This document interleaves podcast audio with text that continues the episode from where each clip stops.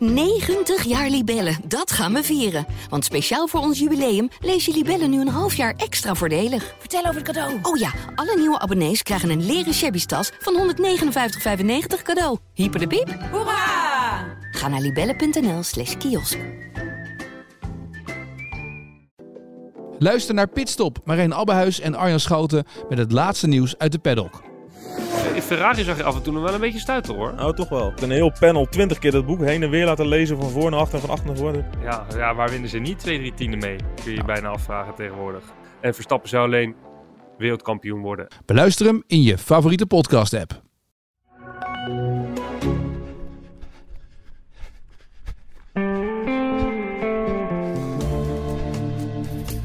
welkom bij de eerste Pacer van 2024. En na vier, vijf jaar opnemen, ja, kunnen jullie eigenlijk onze stemmen wel dromen. De, de zo- zoete, zwoele stem van Erik Brommert. Eh, mijn eh, mijn iets wat heese stem eh, dit keer. Pim Bel, uiteraard, ik ben er ook gewoon weer bij. Maar de stem die tussen ons in is geschoven, die is, die is bij jullie ook bekend. Jeroen Gruter, al bijna 30 jaar denk ik commentator. Ja, Ja, toch? de jaren gaan tellen. Ja, de jaren gaat. Ik, ik heb het niet exact uitgezocht, maar het ging richting de 30. eh, ja, dat klopt. Ja. Ja, ik eh, ben bij de NOS sinds 1996, eind 1996, dus reken maar uit. En daarvoor eh, was mijn stem ook al af en toe op televisie en op radio te horen, met name televisie. Dus ehm, ja, we gaan. eh, ja, 30 is een mooi getal. Op Ja, te toch? noemen. Ja. Nou, leuk dat je bij ons bent aangeschoven. Eh, kijk, commentator, eh, eh, Eredivisie, Champions League, eh, eindtoernooien als EK, WK. Ook de finales daarvan eh, eh, van commentaar voorzien. Zwemmen, ijshockey. Maar waar het ons eigenlijk vooral om draait, Erik. We hebben hier met een marathonloper te maken. Ja, en een marathonloper die in Rotterdam zijn debuut heeft gemaakt. En na afloop eigenlijk schreef, ik zag het zeggen op Twitter zelfs voorbij komen. Ik ben een beetje door je Twitter-account heen gegaan. Dat het je best wel veel deed. Dat het je ontroert, dat je enthousiast was. Dat het echt een geweldige ervaring was die je hebt meegemaakt. En denk ik, iemand die al zoveel sportevenementen meegemaakt. Ik heb eh, gezien, je eerste Olympische Spelen waren de Olympische Spelen van Atlanta. Daarna heb je de een na de andere Olympische Spelen meegemaakt. WK-finales, noem maar op. En dan loop je de Rotterdam Marathon en dan zeg je, dit vond ik zo'n geweldige ervaring. Ik was er, ik was er door ontroerd zelfs. Wat is dat voor iemand die al zoveel heeft meegemaakt in de sport? Ja, ja, daar valt heel veel over te zeggen, Erik. Eh, om te beginnen, eh, de sport waar ik bij ben geweest heeft mij af en toe ook ontroerd hoor. Want ik kan me nog herinneren hoe Michael Phelps eh, zijn achtste gouden medaille haalde. Na afloop naar zijn moeder ging. En toen brak ik volkomen. Toen zat ik echt als een kleinkind eh, te huilen op de perstribune. Maar ehm, ja, het was, het was niet alleen geweldig. Het was vooral overweldigend. eh, de ervaring om de marathon te lopen. Eh, natuurlijk de reis er naartoe. Maar dan het moment dat je in je startvak staat. eh Lee Towers, het aftellen. En dan ga je die brug op. Nou, ook toen schoot ik echt letterlijk vol. Ik ben met, met, met de ogen vol ben ik omhoog gelopen. De Erasmusbrug op. En eh, ik heb denk ik wel een kilometer nodig gehad om, eh, om daar even van te herstellen. Omdat er zoveel om je heen gebeurt. En je bent dan ook echt begonnen aan die grote reis. Want dat is het eigenlijk ook. Hè? Een reis over 42 kilometer, 195 meter. En dat is een, een reis waarop je heel veel dingen tegen gaat komen. Mensen ziet onderweg, eh, pijn krijgt, eh, moet lijden, afzien, alles. Totdat je dan eh, het finishdoek zit. En dan, dan gebeurt er weer iets heel bijzonders met je. Dan heb je het eh, voltooid. Maar wat je, wat je nu zegt, dat is iets wat je onderweg meemaakt. Maar dat heb je nog nooit meegemaakt. Dus je wist ook niet van tevoren dat dit zo ging gebeuren. Nee. Ik bedoel, je bent uiteindelijk ben je aan die marathon eh, begonnen. We moeten straks maar over hebben hoe dat dan zeg maar zo gekomen is. Je noemt, je noemt het allemaal op. Maar dit is iets wat je, wat je overkomt onderweg allemaal. Ja. Zonder dat je het van tevoren eigenlijk weet. Dus was je daar een beetje van, was je daar een beetje van bewust? Want je zegt, ik ga die brug al op en ik, ik, schiet al, ik schiet al vol. Heeft dat te maken met alle uren die je van tevoren eh, eh, erin gestoken hebt om het voor te bereiden? Ook. Maar eh, ja, het, is, het is meer dan dat. Het is natuurlijk wel gewoon een, een, een evenement dat zijn weerga niet kent. Met zoveel mensen langs de kant. En die hele stad in rep en roer. En wij hebben het altijd meegemaakt. Tenminste, ik, Pim natuurlijk, van twee kanten. Ehm, als, als toeschouwer, je bent er wel bij. Je maakt er deel van uit, omdat je bij de media hoort. Maar je bent niet degene die het doet. Je registreert alleen maar. Je probeert daar eh, woorden aan te geven, een emotie aan toe te voegen. Door hoe ik in dit geval mijn stem gebruik. Ehm, je probeert je gevoel te koppelen aan, aan historische sportgebeurtenissen. Maar nu is het omgedraaid. Nu ben jij degene die een voor jou historische sportgebeurtenis aan het uh, voltooien bent. Ja, dat is natuurlijk heel anders. Je voelt je ook echt uh, topsporter op zo'n moment. je voelt je... Uh, ja, je, je, staat gewoon midden in de belangstelling voor de mensen langs de kant. Maakt het ook helemaal niet uit of jij een hele snelle Keniaan bent. Ehm, die misschien die marathon wel gaat winnen. Of dat jij, in mijn geval Jeroen Guter bent, die voor de eerste keer uh, de uitdaging aangaat. Iedereen klapt zijn handen kapot, scheelt zijn keel, schor. Het is zo bijzonder om zoiets mee te maken. Ja, dat, uh, dat, dat had ik... Nou, ik had, ik had wel een voorproefje gekregen. Ik, zeg, ik wilde zeggen, dat had ik niet kunnen verwachten. Maar dat, dat had ik al meegemaakt, omdat ik eerst twee keer die tien heb gelopen hier. En dan is dat eigenlijk ook al. Alleen ja, dat is wel van een andere orde van grootte. Maar dat was ook wel al bijzonder om mee te maken. Toen dacht ik, wow, jeetje, als het al bij die 10 kilometer zo gaat, uh, wat dacht je dan van, uh, van de hele? Het is natuurlijk ook re relatief uh, interessant dat je in, in deze sport, of in de marathon, als recreant, zeg maar, tussen de toplopers eigenlijk meeloopt. Normaal gesproken een topsportevenement is voor topsporters. Ja. En, en, en, een, en een marathon is voor iedereen. De, de, de, de recreanten en de toppers starten in één en hetzelfde, in één en hetzelfde veld. Dus dat is ook niet, niet zo vaak voorkomt. Ja, maar um, het is niet dat je meeloopt hoor. Nee. Lopen vooral achteraan. Maar je bent onderdeel van. Het kaf wordt redelijk snel van het koren gescheiden. Ja, dat, het, dat, je zegt, het publiek is is er ook 50 voor jou. meter ongeveer. Ja, maar het publiek is wat je zegt. Het publiek is er ook voor jou. Niet alleen voor die Keniaan. Die staat ook voor jou. Te, Zeker, ja. ja. Nou, het is, het, het is zelfs zo. Ik, ik heb vaak het idee dat, dat uh, ze Jeroen en uh, onbekende Peter en Leo en Ramiro leuker vinden dan de kopgroep der ja. Kenianen. Ja. Ja, Tenzij daar ook een publiekslieveling in zit. Maar anders vinden ze het zwoegen vaak mooier dan het op souplesse naar een toptijd lopen. Nou, dat niet alleen. Uh, de mensen hier in Rotterdam die staan ook langs de kant om iedereen uh, naar voren te schreeuwen. Om die pijn even weg te nemen. Uh, dat, um, jouw niveau, Pim, is inderdaad nog weer anders dan mijn niveau. Maar als, als mijn naam wordt geroepen, dat staat natuurlijk op je startnummer. Ja, dan, dan kun je toch echt weer gewoon 20 meter vooruit, bij wijze van spreken. Mm. Hè? Uh, dat is net dat duwtje in de rug. Dat, dat moet je niet onderschatten. Die mensen staan daar uh, niet voor niets. Die hebben echt een rol. En uh, die zorgen er mede voor dat, dat er heel veel mensen aan de finish komen. Ja. Hey, en dat, dat, dat overweldigende en, en wat, wat dus zelf zorgde voor, voor ontroering ook tijdens het lopen. Had je dat bij de brug op en bij de finish? Of heb je dat in de loop van die marathon ook ja, op andere momenten verschillende nog plekken ook wel, ja.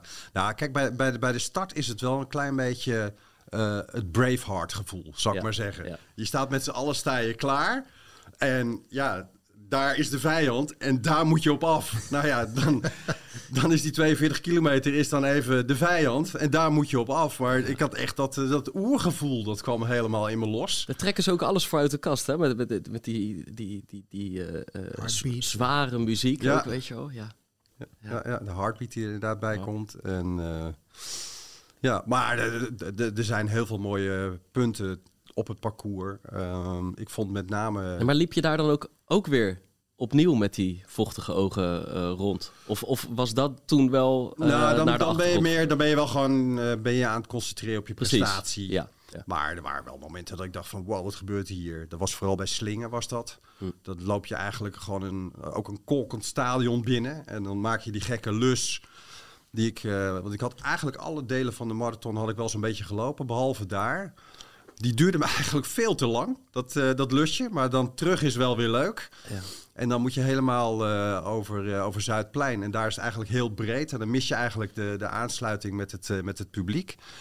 Maar dan, dan kom je op de dorpsweg en dan ga je weer, weer terug richting, richting Brug. En dan wordt het alleen maar weer drukker en drukker en drukker. En dan, nou ja, na de brug, dan wordt het natuurlijk helemaal feest. Wordt het zelfs soms te druk.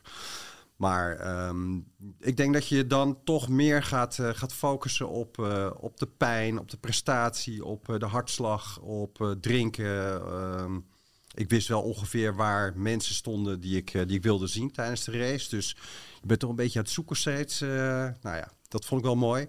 Ik kwam vrienden tegen. Een van mijn, mijn jongste jeugdvrienden. Sjors, die stond samen met, eh, met zijn vrouw Monique en, eh, en nog wat familie langs de kant. En eh, hun zoon Matthijs liep ook.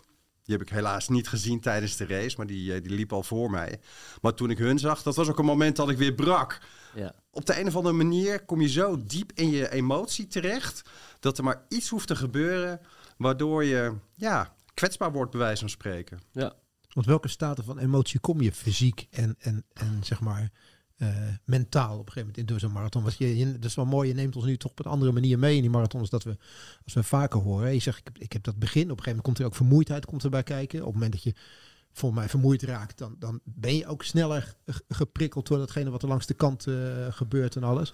Wat, wat, wat, wat heb je meegemaakt onderweg waarvan je had gedacht van nou, dit, dit, eh, dit ken ik eigenlijk helemaal niet. Deze staat van mezelf ken ik niet. Ehm, nou, van dat ken ik niet, dat weet ik niet. Dat eh, denk, denk dat ik elke staat van mezelf al zo'n beetje ken. Eh, maar de hele range is wel heel groot. Dus van totale euforie. eh, in het begin al en met name aan het einde. Maar ook gewoon echt het, het diepe afzien. op een gegeven moment dat je toch gaat twijfelen, ga ik het wel halen? Wat, wat mij niet hielp was dat het relatief koud was. Ik heb op echt het allerlaatste moment eh, nog van mijn vriendin Ingrid eh, een, een panty gekregen. Hebben we alles losgeknipt. Eh, heb ik die, die beenstukken heb ik om mijn armen gedaan. Zo van, nou ja, ik- misschien loop ik er twee kilometer mee. Maar ik heb er 42 kilometer mee gelopen. Alleen voor de foto heb ik het, heb ik het uitgegooid op een gegeven moment. Het was zo koud. En ik voelde al na een kilometer of, nou, 12 denk ik, voelde ik al achter in mijn hamstring een klein beetje zo begint te trekken. Dat is, dat is veel te vroeg. Dat, dat kan gewoon helemaal niet. Want is gewoon die kou die op je benen slaat. En ehm, dat, werd, dat werd echt een probleem eh, na het tunneltje. Toen, eh, toen liep je, dan loop je naar, naar beneden daar zo bij, eh, bij de Blauwe Aap, heet die tent geloof ik hè? Gele kanarie. Ge- oh, ge- maar de blauwe bijna aap is wel echt een goede bijnaam. maar, Ja. als een blauwe aap vandaan komt, dat is het natuurlijk. eh. maar, dan, eh, maar daar kreeg ik voor de eerste keer kreeg ik, eh, kreeg ik kramp. En eh, ik, ik heb toen op een gegeven moment, de Kralingsplas, heb ik denk wel, wel acht keer, negen keer moeten stoppen. Omdat ik gewoon, ja, kon gewoon niet meer lopen. Ging gewoon niet meer. Het zat de hele tijd aan de binnenkant van mijn, eh, van mijn dijbeen. Dus het is ook bijna niet te rekken. En dan zijn die benen koud. En dan moet je ze weer warm zien te krijgen. Dat de pijn eruit gaat. En op een gegeven moment denk je toch bij jezelf. Ja, hoe lang ga ik dit nog volhouden dan? Ga ik, ga ik die finish halen? Maar ja, niet finishen was gewoon geen optie. Dus ik moest gewoon door. Ik moest door. En ehm, Ingrid, eh, die was... eh, het eerste gedeelte was als supporter was, langs de kant. Ja, dat geeft natuurlijk al een enorme kick. Maar wat ik niet wist was dat ze... Want ze had een paar weken daarvoor had ze Parijs gelopen dat ze zich alsnog had ingeschreven. En eh, halverwege is ze ingestapt. Dus die heeft het tweede deel heeft ze met mij meegelopen. Ja, dat was zo fijn. Want dan heb je iemand bij je die je er toch doorheen kan slepen op, eh, op die momenten dat het bijna niet meer gaat. Dus er was één moment. Toen dacht ik, nou, de kramp gaat gewoon nu niet meer weg. Heb ik denk ik wel, wel, wel zes, zeven minuten heb ik stilgestaan en gezeten, zelfs bij een drinkpost. En eh, toen zei zij, je moet nu door, want als je nu blijft zitten, dan is het afgelopen. Nou Ja. ja, dus dan, dan, dan, dan hobbel je weer verder en dan voel je het langzaam zeker beter worden. En dan, dan gaat het weer een kilometer of wat, tot de volgende. Maar dan neem je dan wel aanval of heb je zoiets van, laat me? Of, eh, Nou, er zijn heel veel momenten dat je denkt, laat me. nee, ik kan niet harder. Nee, eh, even een ander ritme. Ja, nee, ik, ik wil nu ik even wil even niet. Ik wil even gewoon stilte. Ehm, maar uiteindelijk is dat natuurlijk de ultieme motivatie eh, om je op dat soort momenten doorheen te, te slepen. Ja, Is zij eh, de, meer ervaren loper van Ja. jullie twee? Ja. ja zeker. Is zij ook de reden dat je bent gaan ja, lopen? Ja. ook. Ja, ja nee, goed. eh, kijk, eh, had je me vijf jaar geleden gevraagd... ga je ooit een marathon lopen? Dan had ik je echt keihard uitgelachen. Dat was niet in vragen. Ik ben nooit een loper geweest. Ik ben een voetballer. Ik heb wel op zwemmen gezeten. Later ben ik veel gaan fietsen. Fietsen vind ik leuk. Dat, dat gaat allemaal wat sneller. En lopen dacht ik altijd, kom op, give me a break. Maar goed, toen leerde ik Ingrid een jaar of eh, zes geleden kennen. En zij liep toen al marathons. En dat was voor haar, ja, nou ja, haar lust in haar leven. Ja, ook. eh, en ook andere sport.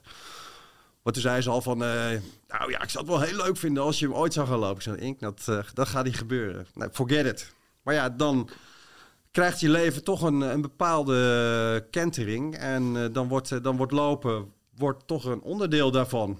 En ja, bij mij was dat gewoon om uh, gezondheidstechnische technische redenen. Ik heb een enorme burn-out gehad, lichamelijk. Ik kon helemaal niks meer. Over welk jaar hebben we het? Ja, dat, zal, uh, dat was het jaar vlak voordat corona losbarstte. Dus 2019. 2019, ja, ja zo'n beetje. Ja. En daar ben ik echt lang mee bezig. Ik kon helemaal niets meer. Ik kon geen voet meer voor de ander zetten eigenlijk. Ehm, en toen ben ik heel voorzichtig toch een beetje gaan lopen. Dus dat begon met twee keer drie minuten. En uh, nou ja, jullie kennen het, uh, zo'n opbouw. Dat gaat naar vijf minuten, naar tien minuten. En op een gegeven moment dan, dan ontstaat er iets van training. En dan ben je in staat om, om, om vijf kilometer te lopen. Wauw, nou dat, dat vond ik al een enorme overwinning. Vijf kilometer. Vroeger had ik altijd van die dromen. En dan, uh, dan moest je vluchten of rennen. En dan was het alsof je met je benen in de stroop stond en uh, niet vooruit kon komen. En dat er een soort van paniek ontstond. En ja, nu, uh, nu, nu kon je opeens vijf en dan tien. En toen op een gegeven moment zelfs 15 kilometer. En dan schrijf je je in om, om die kwartmarathon in Rotterdam te lopen. En dan wordt het opeens iets. Maar nog tot op het allerlaatste moment heb ik niet gedacht dat ik, uh, dat ik Rotterdam zou gaan lopen. Maar is dat lopen dan wel iets wat je geholpen heeft om een beetje door die burn-out heen te komen? Weer, ja, weer fit te worden? En zeker. Is dat wel echt wel ja. een, uh, een, een, een, goede uitweg geweest om, om dat en op te ik moet nog steeds blijven lopen om, uh, om de balans te, te, bewaken. Dus het is meer dan alleen hobby of, of sport. En heeft dat dan te maken omdat het, het, het werk veel van je vraagt? Ja. Want ik begrijp ook een beetje beetje perfectionist ben je wel. In je voorbereiden van je werk en alles. Dat Ja. ik uh, een klein beetje zeg maar uh, van, van binnenuit heb meegekregen. Ja, nee, ja, goed, daar, daar gaat heel veel tijd en moeite in zitten. Uh, los daarvan, het leven is soms al gecompliceerd genoeg, zeker voor mij. Dus je leeft heel erg op adrenaline. En dat levert ook heel veel cortisol op. En die cortisol die, die moet je toch op de een of andere manier kwijt. En dan is lopen is gewoon een, een hele goede manier ervoor. Wat bedoel je met zeker voor mij? Of Ja, het leven is dat- gecompliceerd? Nou goed, dan, dan moet ik eh, heel erg gaan inzoomen op een eh, privéleven. Ik weet niet of dit het, ehm, eh, het podium is, maar laat ik het zo zeggen. Ik ben voor een heel groot gedeelte verantwoordelijk voor de opvoeding van mijn kinderen die nog jong zijn. Daar zit natuurlijk heel veel tijd in. En dat moet je combineren met de rest van je leven. Nou ja, als journalist heb je natuurlijk al een, een best wel onregelmatig leven. Vaak s s'avonds werken, Ja. veel pad. Dus eh, alle ballen in de lucht houden, dat, eh, dat is een klus. Ja. En in die klus helpt dat rustpunt, met je lichaam bezig zijn, wegdwalen in je gedachten, fit blijven, fitter worden. Ja. Helpt daar ontzettend bij. Ja, ja zeker. Ehm, niet zo fijn om eh, als de kinderen net naar school zijn en het is dit weer, heel koud bijvoorbeeld, vind ik heerlijk lopen. Je, je spullen aan te trekken, naar buiten te gaan en dan, eh, dan lekker eh, anderhalf, twee uur eh, onderweg te zijn. En dan kan het gewoon een echte training zijn, interval of whatever. Of gewoon lopen. Alleen maar lopen, recht vooruit. En dan kun je je gedachten ordenen. Of je kunt nergens aan denken. Ik loop nooit met muziek of, of een podcast. Altijd gewoon in stilte. Ja, dat is gewoon hartstikke fijn. Maar dat is een goede ontdekking geweest voor je dus. Ja, nee, Het is zeker. iets wat je niet, niet kende. Na al die jaren eh, inderdaad dan, dan echt eh, altijd het, het, het werk wat je doet, onregelmatig werk, de verantwoordelijkheid die je hebt. Is dit eigenlijk een, eh, een prima oplossing? Want je kan het natuurlijk doen wanneer je wil. Ja. Je kunt de momenten uitzoeken wanneer je tijd hebt. Of had En- je het hiervoor in een andere sport? Oh. Nou ja, dat ehm, fietsen. Maar dat is toch altijd wel weer net wat, eh, wat omslachtiger. Want je gaat verder weg. En vaak heb je toch van, ik moet weer op tijd thuis zijn. Altijd bang voor die lekke band en dat je dan ergens staat. Met lopen is dat natuurlijk eh, een stuk eenvoudiger. Want eh, de ronde die je loopt, ja, die kun je redelijk uitkienen. En dan, ben je altijd wel weer op tijd terug. Plus je hebt geen materiaalpech. Het enige wat kan gebeuren is dat er iets lichamelijks gebeurt. Maar. Ja, die kans is niet zo heel groot. Maar ik kan me toch voorstellen dat je bij de, eh, de twee keer drie minuten en de, en de drie keer vijf minuten, toen was je nog niet. eh, toen, zat je, toen was je nog niet de man die dacht van nou, ik schuif volgende week bij de Pacer aan om te vertellen hoe fantastisch ik die marathon eh, vond. Nee. Dit heeft even geduurd voordat je dat hardlopen ging omarmen. Ja, zeker. Toch? Ja, want het was eerst therapeutisch. Ja. Dus pas later is het, is het hobby en sport geworden. Maar wanneer voelde je van dit, dit, dit kan wel een blijvertje zijn in mijn leven? Ehm, nou, dat, wat, eigenlijk wat ik net al zei. Hè? Als, je, als, je, als je in staat bent om een afstand te lopen. En ik vond vijf kilometer al een afstand. En, en, en dan groei je door naar die tien. Toen dacht ik van ja, oké. dat begint er nu een beetje op te lijken. En en was het niet meer met tegenzin de deur uitgaan. Eh, nou, ik ga eigenlijk nooit met tegenzin de deur uit. Ook die, eh, die, die twee keer drie minuten, dat was niet met tegenzin. Maar wel dat ik dacht van, oké, nou ja, goed, we gaan het beleven. En eh, hoe snel ben je moe? Maar ehm, ja, er is wel ergens een kantelpunt. Maar Ja. ik, kan, ik kan niet precies aangeven waar dat was. Ik weet wel, het moment dat ik, dat ik voor de eerste keer bijvoorbeeld die 10 liep... dat was in de coronatijd met eh, volkomen lege straten. Dat was natuurlijk ook geweldig hardlopen met, Ja. eh, met die avondklok. Niemand op straat. Dus je kon gewoon midden op grote wegen lopen. Ehm, je kwam niemand tegen. Nou, dat was, was fantastisch. En toen, eh, toen moest ik eigenlijk op dat moment in, in training ongeveer eh 7, 8 kilometer lopen. En dat ging zo lekker. Ik dacht, nou, ik ga het gewoon doen. Ik ga het gewoon doen. Dus eh, na, na de 9, 9,5 en eh, ja hoor, nou als ik ongeveer bij de brug ben, dan eh, zit ik op de 10. En inderdaad, dat was precies op de brug. Nou, het was voor mij alsof ik over de finish ging. Dus ik ben echt met twee armen omhoog. ik daar overheen gelopen. 10 kilometer gelopen. Ja. Ja, dat is gaaf. Ja. Hey, en dan komt er ergens een moment dat je denkt van een marathon. Want dat is nog wel tussen 10 kilometer en een marathon zit nog Ja, wel een enorm nee, gat. Dat is, eh, dat, is, dat is heel ver weg. Dus ehm, nou, ik heb dus twee keer die kwartmarathon eh, hier gelopen. Eh, toen ben ik na die tweede keer, heb ik mezelf eh, ten doel gesteld om eh, deel te gaan nemen aan de eerstvolgende marathon. Dat was nog de inhaalmarathon in het najaar. Was volgens mij de tweede kwart die ik liep. Oktober 2021. Precies. En toen ben ik snel die trainingsarbeid gaan opvoeren. Maar ik, ik kreeg steeds last van blessures in de ja, 22, 25 range zo'n beetje. Ik, eh, kreeg ik steeds last van mijn been en eh, dan moest ik weer gas terugnemen. En dat, dat is wel een keer of twee, drie gebeurd. Toen dacht ik, ja, misschien is mijn lichaam er gewoon niet, eh, niet op gebouwd om, om, om veel verder dan dat te lopen. Toen heb ik ergens in februari vorig jaar nog eigenlijk één keer geprobeerd. Gewoon gekeken van, nou, oké, misschien dat het nu wel lukt met nog wat extra rust en nog wat extra voorzorgsmaatregelen. En toen begon ik die kilometers wel te verteren. En toen bleef ik wel gewoon heel en fit. Ja, en dan ga je naar die 30 toe. En uiteindelijk heb ik toen, eh, toen besloten. Ik had me toen volgens mij wel ingeschreven. Ik ga het echt doen. Het, het gaat nu lukken. Dus een keer 30, een keer 32 gelopen. En eh, ja, toen moest het maar gebeuren. Het is, eh jij had het net al over Twitter. Je neemt mensen een beetje mee in, eh, in, in wat je aan het doen bent. Maar daar spreekt ook meteen enorm het enthousiasme spat daarvan af. Je hebt, je je die, die duurlopen voelen als een overwinning. Je kijkt er naar uit. Eh, je vindt de sfeer rondom die evenementen fantastisch. Het is, ehm, het is in, in, in, in toch een kort tijdsbestek best wel een, eh, een grote liefde geworden, heb ik het idee. Ja, nee, dat, eh, dat klopt helemaal. En ehm, ik, eh, ik post inderdaad af en toe wat op Twitter, eh, Instagram iets meer. En eh, het leuke is dus dat, dat ik regelmatig ook van mensen dingen terug heb gekregen. En zelfs mensen heb gestimuleerd om ook te gaan hardlopen. Ja. En er is één man zelfs, die, die, die is al heel snelle marathons gaan lopen. Die komt uit Groningen. En ja, die, af en toe hebben we wat contact. gewoon via, via de mail. Ik heb hem nooit ontmoet. Maar ja, die is ook vanwege mijn enthousiasme gaan hardlopen. En dat is nu ook een marathonista geworden. Nou ja, dat is toch ongelooflijk? Ja, ja mooi. En zelfs zo enthousiast dat je al ingeschreven voor een tweede dit jaar. Ja, nou ja, eh, ingeschreven. Ik was er helemaal klaar voor. Ik, eh, ik zou Valencia gaan lopen in eh, december.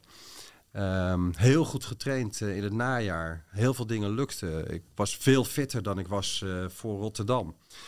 Ehm, in Rotterdam liep ik uiteindelijk 4,28 door, eh, door al die problemen. Maar was finish was natuurlijk het allerbelangrijkste.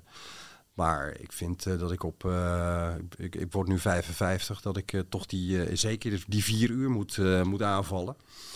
Ehm, nou, dat, dat had moeten gaan gebeuren in Valencia. Eh, mooie plek natuurlijk om het, eh, om het te doen. Goed Snel parcours, sn- eh, snel parcours, dat Wordt bleek ook wel weer. nu, hè? Moet een snel parcours hebben Ja, en zo. ja, Dat ja. wordt toch wel wat fanatiek, hè? Ja, nou, uiteraard. uiteraard. Maar ehm, ik kreeg eh, anderhalve week van tevoren kreeg corona. Ja, dan is het gewoon meteen afgelopen. Dan is het klaar. Los van het feit of je dan nog eventueel in staat zou zijn om het te kunnen doen, dan is het gewoon onverstandig om te doen. Omdat eh, het, is, het, is, het is iets meer dan eh, zomaar een griep. Ja, maar los dat het onverstandig is om te doen. Je hebt er keihard voor getraind. Hoe gaat, zeg maar, eh, semi-topsporter Jeroen Gruter dan met een teleurstelling anderhalve week van tevoren? Nou, die gaat er met, met de teleurstelling van een topsporter gaat hij daarmee om. Nee, ik was echt helemaal kapot. Ik was echt gewoon, ik was en heel boos en heel verdrietig. Ik was eigenlijk razend en dat ben ik nog steeds. Omdat dan voelt het alsof al die training, al die uren die je erin hebt gestopt, gewoon voor niets zijn geweest. Wat natuurlijk helemaal niet zo is. Maar toch, je hebt een doel, je werkt ergens naartoe. Ehm, je hebt ook nog eens een keer extra je best gedaan om, eh, om een poging te doen om die vier uur eh, te gaan kloppen. En dan kun je niet door zoiets stoms, ja.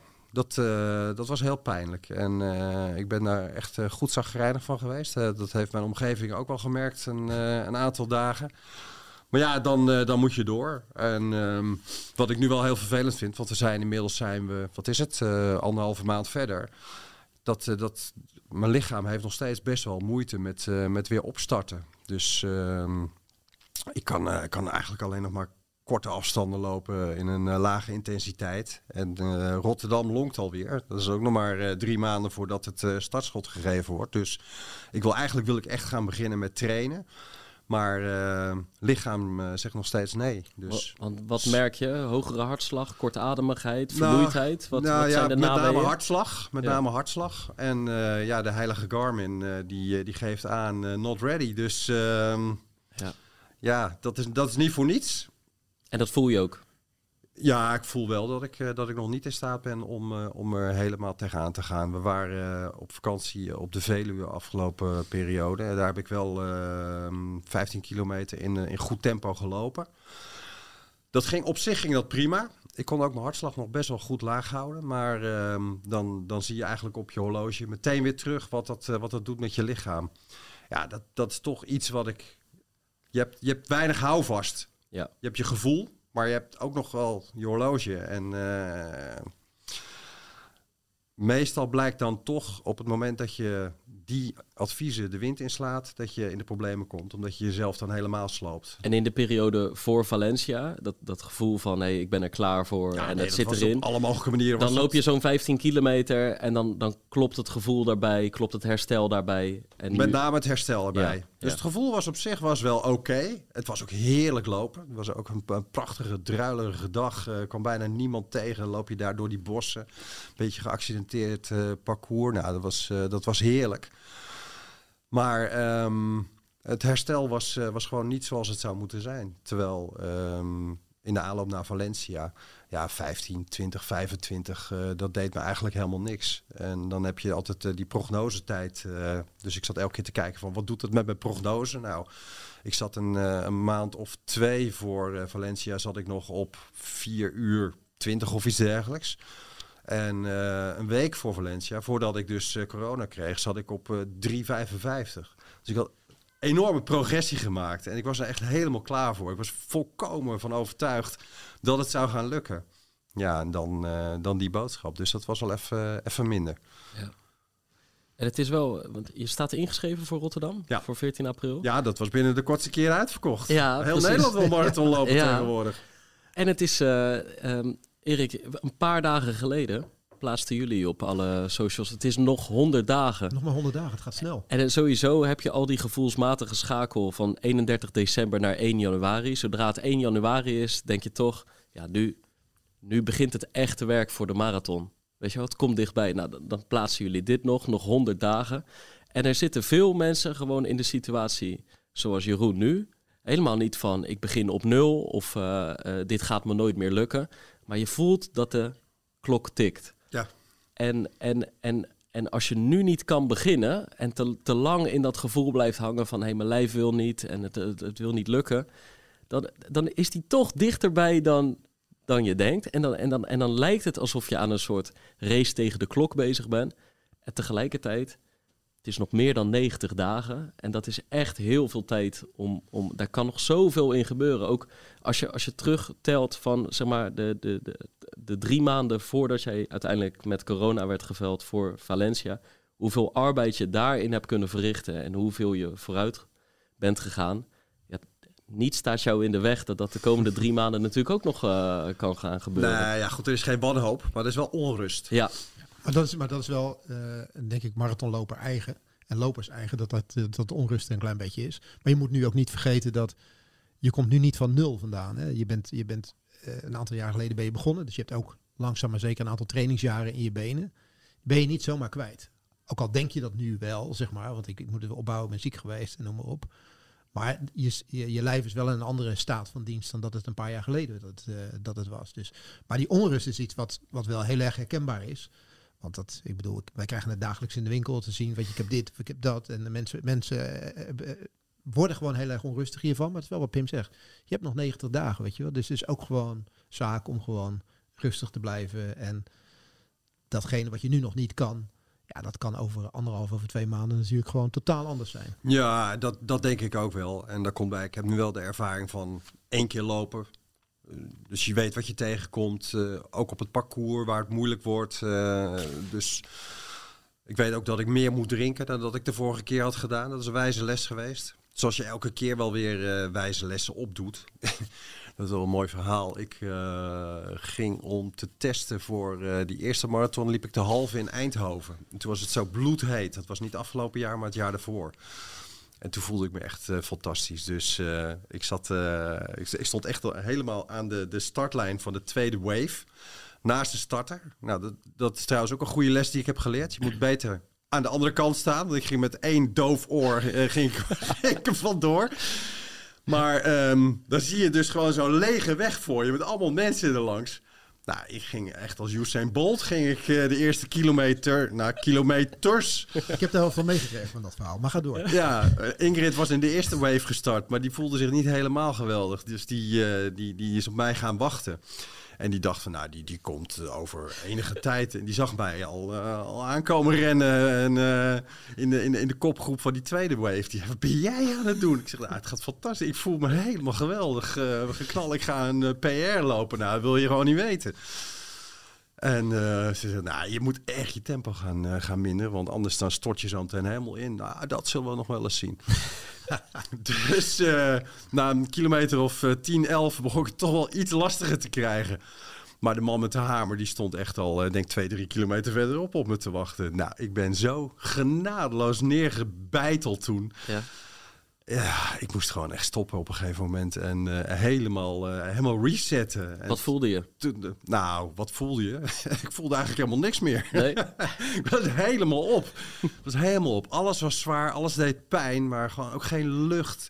Zweet als een otter. Helemaal, helemaal Maar waar, kapot. waar kwam dat optimisme vandaan? maar wel, om die wel uitgelopen. Maar waar kwam dat optimisme vandaan? Nou ja, omdat je je heel goed voelt. Te rammelen, zeg maar. Nou ja, ik wilde gewoon laten zien wat ik waard was. Maar toen heb ik wel geleerd dat doseren een heel belangrijk onderdeel is van een marathon lopen en ook een halve marathon lopen.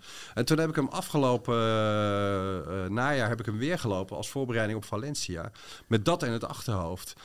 En toen liep ik eh, na kilometer of drie liep ik eigenlijk al in een iets te hoge hartslag. Toen dacht ik, oké, nu gaan we even gas terugnemen. En dat werkte zo voortreffelijk. Ik heb voortdurend naar mijn horloge gekeken. Heel goed op mijn hartslag gelet. En de laatste, nou wat zal het geweest zijn? Zeven kilometer ben ik gaan, eh, gaan versnellen. Nou, ik ging echt als, als de wind, dat laatste gedeelte. En ik haalde de een naar de andere in. Nou ja, dat is ook nog eens een keer doping. En ik weet niet of jullie hem wel eens hebben gelopen, maar dan loop je dat laatste gedeelte dwars door het centrum, het stratumse eind. Nou, dat is toch ook alsof je, alsof je Olympische marathon loopt, bij wijze van spreken. Het is echt, echt een goede paar laatste kilometer. Ja, echt heel erg gaaf. En, eh, en, en uiteindelijk liep ik daar eh, eh, veel sneller dan ik ooit was geweest. Net niet onder de 1,50. Maar eh, dat gaf mij wel eh, de bevestiging van... ja, je moet ook met het hoofd lopen, zo'n race. En, en ook mede daardoor was het natuurlijk gewoon zo jammer dat, dat Valencia niet doorging. Omdat dat voor mij de bevestiging was van oké, ik, kan, ik, kan, ik kan een 21 kilometer kan ik goed indelen nu. Maar als ik dit met mijn hoofd doe en heel verstandig loop, dan kan ik, dan kan ik de hele marathon kan ik natuurlijk ook gewoon veel sneller afleggen dan ik heb gedaan de eerste keer. Dus het is natuurlijk eh, dat is bij ons ook in de groep, als er dan iemand echt finaal in elkaar is gestort.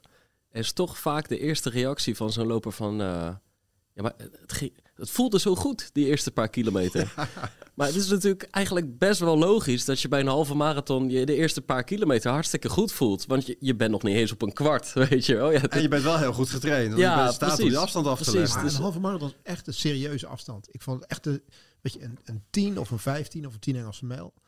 Daar kon je ermee wegkomen met zo'n start zoals jij die, eh, die hebt. Weet je, dan, dat, is, dat is net te overzien. Maar aan een halve marathon, daar kom je gewoon in een gebied terecht in de laatste drie, vier kilometer. Waarvan je denkt, van, ja, dit gaat, dit gaat wel tellen. Je, kan hem, je moet daar al beginnen met, met indelen. Je, en dan moet je natuurlijk op een 10 ook wel een klein beetje doen, maar dat is meer een race. Weet je, die je dan inderdaad, zoals je echt Ja, wel kunt kun je aanvallen. voluit lopen. Dat Ja. Kan, ja, min of meer, zeg maar. Als je dat, dat, daar kom je er, kan je ermee wegkomen. Tegen die tijd dat jij die vermoeidheid in je benen voelt, is het nog maar twee kilometer. Dan denk je, nou, die trek ik wel door. Het bij die halve marathon op 13 kilometer lastig wordt, dan is het echt nog wel een serieus stuk te gaan. Ja. Maar, de- maar de- alleen de naam is al misleidend, Erik. Gewoon een halve marathon. Ja. Dan denk je, oh, dat valt wel mee. Maar het is gewoon een dubbele tien.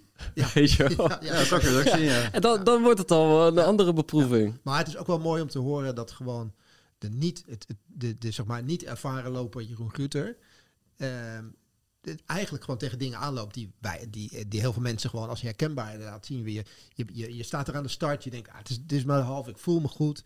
Ik ga gewoon, eh, gewoon volle bak ga ik erin. Dat moet te doen zijn. En dan word je inderdaad geconfronteerd met die afstand. Dat dat een afstand is waar dat nou net eventjes niet gaat. En vervolgens het jaar erop weet je eigenlijk precies hoe je, daarmee, eh, hoe Ja. je daar wel mee om moet gaan. Ah, en dat is misschien ook wel een van de leuke aspecten van, van het, het lopen voor mij, als, als beginnend loper eigenlijk nog steeds. Eh, dat je zoveel nieuwe dingen tegenkomt. En dat er zoveel knoppen zijn waar je aan kunt, aan kunt draaien om beter te worden. Dat zit hem inderdaad in training, maar ook in de indeling van zo'n race. eh, eh, voedingspatroon, drinken onderweg, visualiseren zelfs. Al die dingen. Maar tegelijkertijd, als je in een hele hoge mate van adrenaline terechtkomt, zoals de start van de marathon zelf, ja, je, je moet die brug omhoog. En, en, en dan ga je eraf. Dan loop je natuurlijk ook veel harder dan dat je eigenlijk in gedachten hebt. Dus dan ben je ook al eh, een paar kilometer bezig om uiteindelijk in je ideale tempo terecht te komen. weten, je- adrenaline, je weet hoe dat, hoe dat werkt. Als jij de verslag moet doen van de finale van de Champions League, dan denk ik dat je ook in die staat bent, of niet? Ja, dan zit je ook hoog in je adrenaline. En, ja. dan eh, is- dan de ervaring die je door de jaren heen hebt opgedaan, de, de, manier zeg maar, om daar eh, zeg maar een, een, een, een topverslag van te maken? Nou, je moet het wel gebruiken. Absoluut. Omdat eh, als je. Ik, ik hou niet van onderkoeld. Dus ik, ik vind het wel lekker als je wat van die, van die adrenaline en die emotie eh, in, je, in je verslag legt. Omdat je dan eh, mensen met je meesleept. En dat- ik denk ook dat als je een marathon gaat lopen, dat je niet volkomen berekenend moet, te werk moet gaan. Er moet wel iets van, van passie blijven, toch? Ehm, af en toe moet je ook wel een klein beetje, eh, beetje gokken. Niet te veel, maar ehm, ja, de, de eerste twee, drie kilometer wat harder weggaan, dat, eh, daar zie ik het probleem Maar die niet in. Garmin is wel heilig bij je, hoor ik. Huh? Die Garmin is wel heilig. Ja, die is heilig. Ja, zeker. Ja, die hou ik heel goed in de gaten. Nee, ja, ik denk niet eh, dat, ik, dat ik zonder dat ding marathon goed zou kunnen lopen. Nee, dat durf je niet. Nee, dat zou ik niet aandurven. Nee. Nou, het zou misschien wel goed zijn. Maar dan ben ik bang dat ik heel snel hoog in mijn, in mijn hartslag terechtkom. En dat, ja, dat, dat kun je natuurlijk maar eh, korte tijd kun je dat volhouden. Ja, maar toch denk ik heel vaak dat, eh, dat als je bij je horloge bevestiging zoekt van... hey, volgens mij is mijn hartslag hoog. Dan zie je vervolgens op je horloge, hé, hey, mijn hartslag is hoog. En als je, als je steeds minder die, dat horloge als heilig gaat beschouwen... dan klopt steeds vaker ook gewoon dat eerste gevoel. Ja, toch? Ja, Oké. Nou ja, ik zou het een keer kunnen proberen, maar dat zou ik niet op de marathon gaan doen. Maar dat zou wel een keer op een, eh, op een kwart of, eh, of een 10 kilometer of zo zou dat kunnen. ja. En dan ben ik wel benieuwd. Maar dan wil je eigenlijk nog de bevestiging hebben van klopt het wel. Dus je moet wel. Ja, je moet kan- niet kijken, maar je moet er wel om hebben. Precies, Maar die kan nou- precies. afplakken. Maar die Ja. bevestiging krijg je na afloop. Weet je, je kunt ook gewoon eh, bepaalde, bepaalde trainingen leren op gevoel te doen, omdat je jezelf dan ook beter leert, leert kennen. Weet je, wat alleen maar, het, het is ook onrustig om alleen maar die, op die klok te kijken of het goed is. Hè? Want Mhm. is het weer langzaam hard, langzaam hard, weet je, want oh, maar de klok geeft me toestemming of niet. Weet je, dus je moet het soms ook een keer aandurven van, ik laat hem, ik laat hem los. En na afloop kom je thuis en dan kijk je op dat horloge of, of het gewerkt heeft. Ja. Weet je, het hoeft niet altijd onder, onderweg. Kijk, op het moment dat je, dat je een wedstrijd loopt, dan weet je ongeveer waar je moet zitten. Maar het hoeft niet altijd onderweg. Ja, maar dat is dan ook wel de controlefreak in mij die dat, eh, die dat wil monitoren, denk ik. Ja, nou dat is wel helder denk ik. ik, ik moet ineens denken aan, eh, aan Maarten van der Weijden. Die hadden wij denk ik in seizoen 1 of 2 eh, achter de microfoon zitten. En eh, ik heb inmiddels zelf, eh, krijg ik bij trainingen en wedstrijden niet eens meer mijn kilometertijden door. Dus die staan uit, maar hij staat aan. Af en toe kijk ik. Eh, op het eind klik ik op eh, stop en dan heb je de gemiddelde snelheid over al die kilometers die je hebt gelopen. Dus ook bij de marathon. Eh, De meeste lopers hebben om de kilometer, krijgen ze dat piepje en hun kilometertijd. En Maarten vertelde toen, Maarten van der Weijden vertelde toen dat hij hem om de 100 of om de 200 Ja. meter, want dat was hij in het zwembad ook gewend. Dus die kreeg elke 200 meter zijn 200 meter tijd door. Ja, dat vond ik zo goed, want dat was gewoon dat had hij vanuit het water meegenomen naar gewoon het asfalt. En ik vond het zo, ja, dat, dat had niemand. Ik ken niemand die zijn 200 meter tijden Het was, het was bijzonder dat op hij de weg doorkrijgt. Daar zou ik gek van worden inderdaad. Ja, en dan te bedenken het, eh, dat hij eh, nog wel eh, drie marathons achter elkaar kan lopen. Ja, ja. En, en toen dacht ik ook, ik hoop niet dat hij dit bij die Elfstedentocht beproevingen, dat hij, dat hij toen ook elke 200 meter, want dan, dan, duurt het, dan duurt het wel erg lang, denk ik, mentaal. bezig. Ja. Nee, en- Maar- ja, Ja, waar ik benieuwd naar ben, Jeroen. Wat jij, eh, eh, Erik heeft begrepen.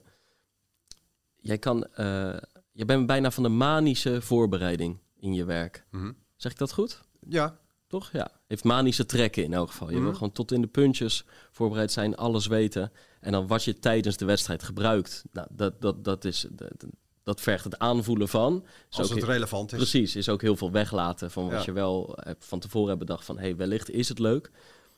Maar het lopen is ontstaan vanuit de ontspanning. Maar nu zijn er al die middelen steeds vaker, je komt steeds meer te weten over hey, als ik aan die of die knoppen draai, dan kan het ook weer eh, vooruitgang eh, eh, ehm, tot gevolg hebben.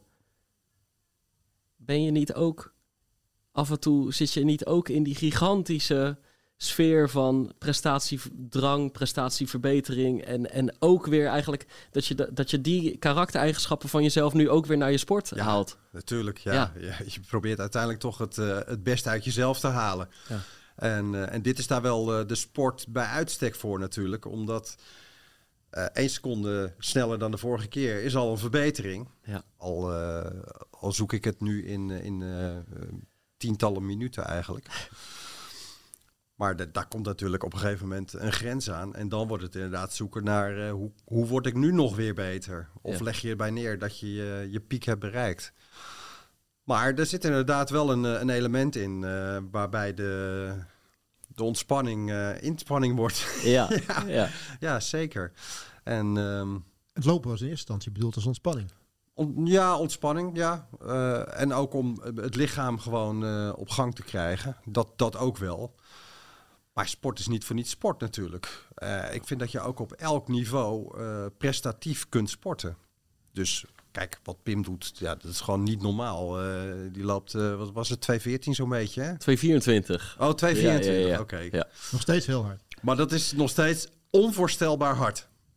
Echt, ja, dat, daar kan ik me gewoon geen, eh, geen voorstelling bij maken. Eh, maar voor mij is eh, vier uur ook een enorme prestatie. Misschien nog wel een grotere prestatie dan 2,24 voor jou. Ehm, dus het maakt niet uit, dat bedoel ik eigenlijk te zeggen, eh, hoe goed je bent, of hoe slecht je bent, of hoe oud je bent, of hoe jong je bent, eh, hoeveel je hebt gelopen, of hoeveel je nog gaat lopen. Eh, iedereen is bezig met zijn eigen prestatie en iedereen kan, kan zichzelf weer versteld doen staan. Ja, dat vind ik toch wel, dat, dat zit diep in mij ingebakken. Ik probeer altijd gewoon het maximale ergens uit te halen. Of dat nou een voetbalverslag is of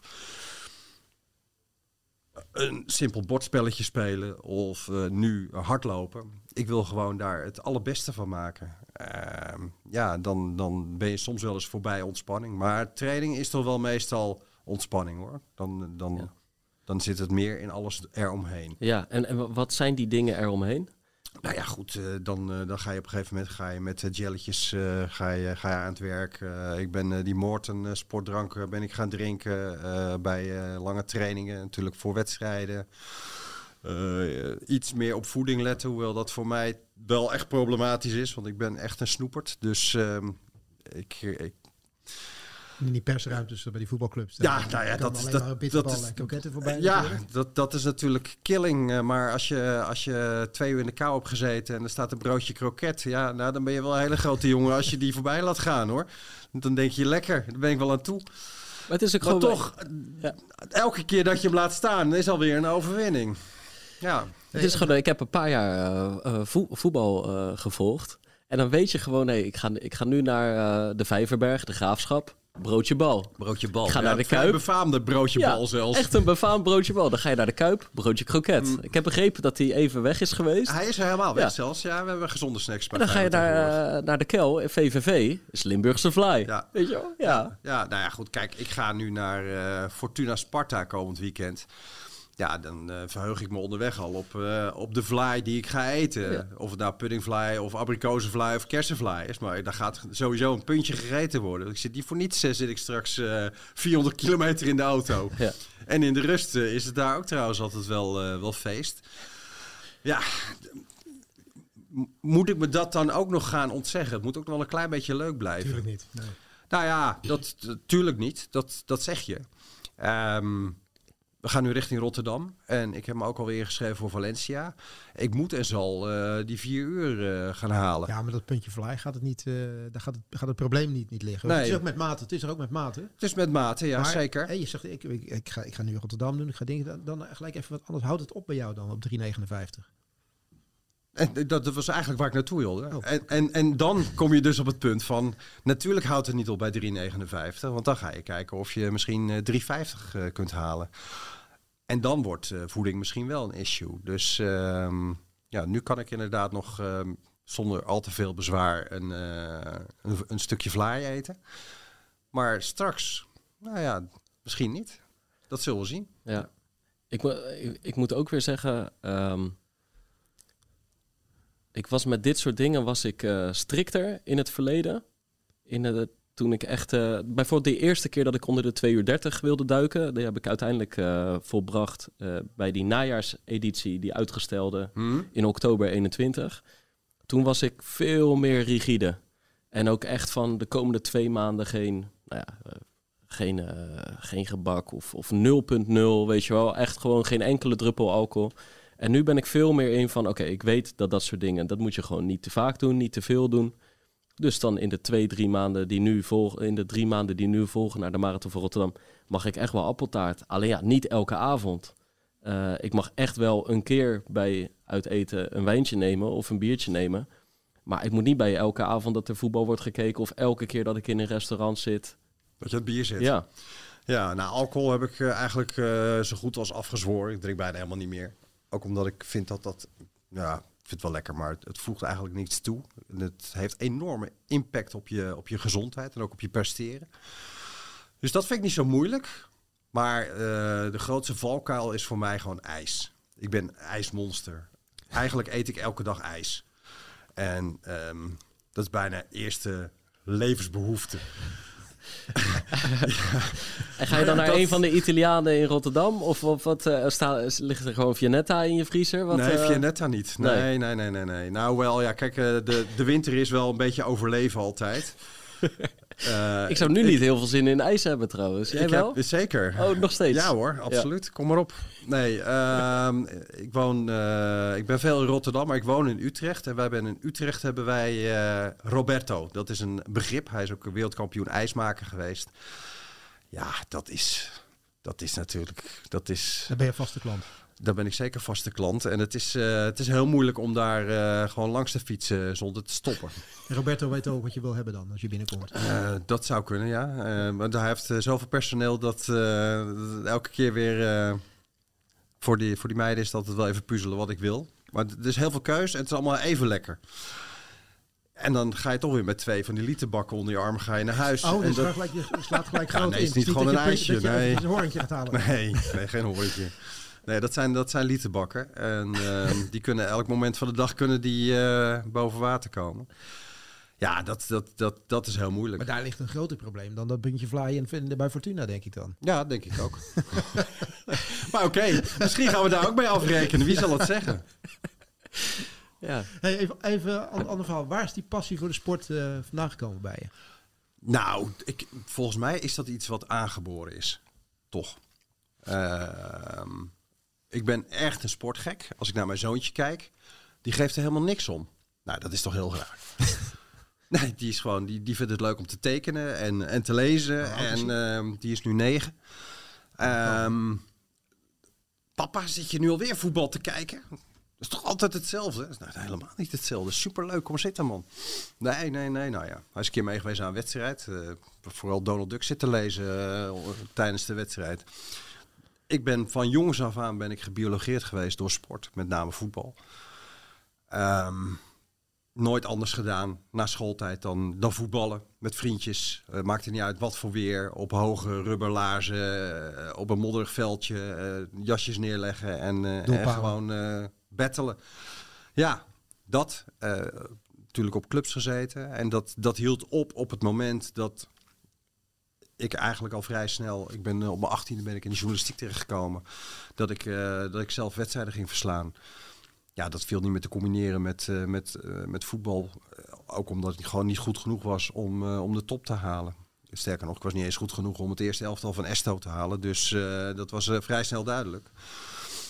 Maar ehm, als, als het beweegt, dan kijk ik meestal wel. Ja, hè, niet,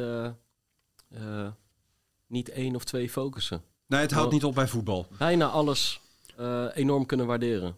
Toch, Ja, nou, het is ook, ja, nou goed, ik vind niet elke sport vind ik interessant hoor. Maar wel veel. Veel, ja. Ja. Dus ik ben eh, voetbal, ijshockey, zwemmen. Alles zwemmen dan, eh, dan niet echt een passie. Dat is wel echt meer werk, maar wel geweldig werk om te doen. Omdat zwemmen heeft wel heel veel historische sport opgeleverd. Het is een hele grote Olympische sport. Maar ik vind het vooral heel leuk om dat behapbaar te maken voor, voor de mensen thuis. Eh, ik ben echt gek op wielrennen. Dus ik kijk ontzettend veel wielrennen. Eh, Amerikaanse sporten ben ik dol op. Eh, behalve ijshockey, honkbal, American football, eh, basketbal kan ik ook wel waarderen. Dus ja, dat betekent, er is ook zoveel aanbod tegenwoordig dat ik, dat ik heel veel sport kijk en volg. Ehm, en nu is daar dan natuurlijk ook op een bepaalde manier de atletiek ook nog wel weer bijgekomen. Vooral het, eh het marathongedeelte, wat, eh, wat heel interessant is. Ook omdat je dan de echte toppers ziet lopen. En tegelijkertijd is dat dan ook wel weer ontnuchterend. Want zij lopen zo mooi. dan heb je zelf heb je het gevoel als je loopt dat, je, dat het er ook nog wel een beetje uitziet. Maar eh, dan zie je soms beelden terug van bijvoorbeeld die marathon die ik zelf heb gelopen. Dan denk ik, Jezus Christus, dat is gewoon Spongebob die eraan komt. nee, dat, eh, En als je, dat is je- beter van niet. Je, je doet dan de verslag van die Olympische Spelen en alles. Eh, Maak je, maak je dan, en, en je vindt atletiek vind je mooi, maak je dan tijd of is er dan tijd om een avondje dat, dat atletiekstadion in te, in te duiken? Eh, ja, nou dat is in het verleden is dat wel gebeurd. Het is een beetje afhankelijk van de locatie. Dus eh, ik ben inderdaad sinds 1996 bij eh, Olympische Spelen geweest. De eerste keer dat ik als zwemcommentator er was, was in eh, 2000. Toen ben ik in Sydney, omdat dat redelijk bij elkaar lag, wel bij atletiek geweest. Cathy Freeman zien, zien winnen. Nou, ja, Geweldig groot stadion. Ongelooflijk. vol. Ja, zeker. Eh 2004 Athene heb ik ook wel wat atletiek gezien. 2008 was absoluut hoogtepunt. Zat, de Water Cube zat echt letterlijk tegenover het stadion. Dus dan was het... eh, nou, meestal is zwemmen eerste week, atletiek tweede deel eh, van, de, van de Spelen. Dus dat is goed te combineren. Toen hebben we bijna elke avond hebben we in het stadion gezeten. Maar het, het was natuurlijk ultiem om Phelps eh, zijn achtste goud te zien winnen. De straat over te steken. Toen hebben we een pot bier gepakt, zijn we gaan zitten. Dat was ongelooflijk. De persplaatsen waren toen, eh, tenminste niet de echte perstribune, maar de observer seats waren op de finish. Een half uur later liep eh, Bolt eh, naar goud. Nou ja, dat de twee historische sportgebeurtenissen binnen een uur om daar gewoon zelf getuige van te zijn, dat was wel, was wel heel bijzonder. Daar hebben we heel veel atletiek gezien. Londen heb ik eh, Bolt nog wel zien, eh, zien lopen, maar er was gewoon bijna geen mogelijkheid om, om het stadion binnen te komen. Dus we hebben weinig atletiek gezien en in Rio helemaal niet, want het was gewoon echt een andere deel van de stad. En toen ben ik ook heel snel ben ik, terug naar huis gegaan. Maar ja, daarbij aanwezig zijn, dat is natuurlijk dat is fantastisch. De Olympische Spelen is, is een hallucinerend evenement. Ik weet nog wel de eerste keer dat ik daar naartoe ging in Atlanta. Toen zei collega Andy Houtkamp... Ja, het is allemaal leuk en aardig, die voetbaltoernooien. Maar dit is nog wel eventjes wat anders. Het is overtreffende trap. Toen zei ik, ja, natuurlijk Andy. Het is allemaal wel. Je hebt voetbal. En daarna komt voetbal. En daarna komt nog meer voetbal.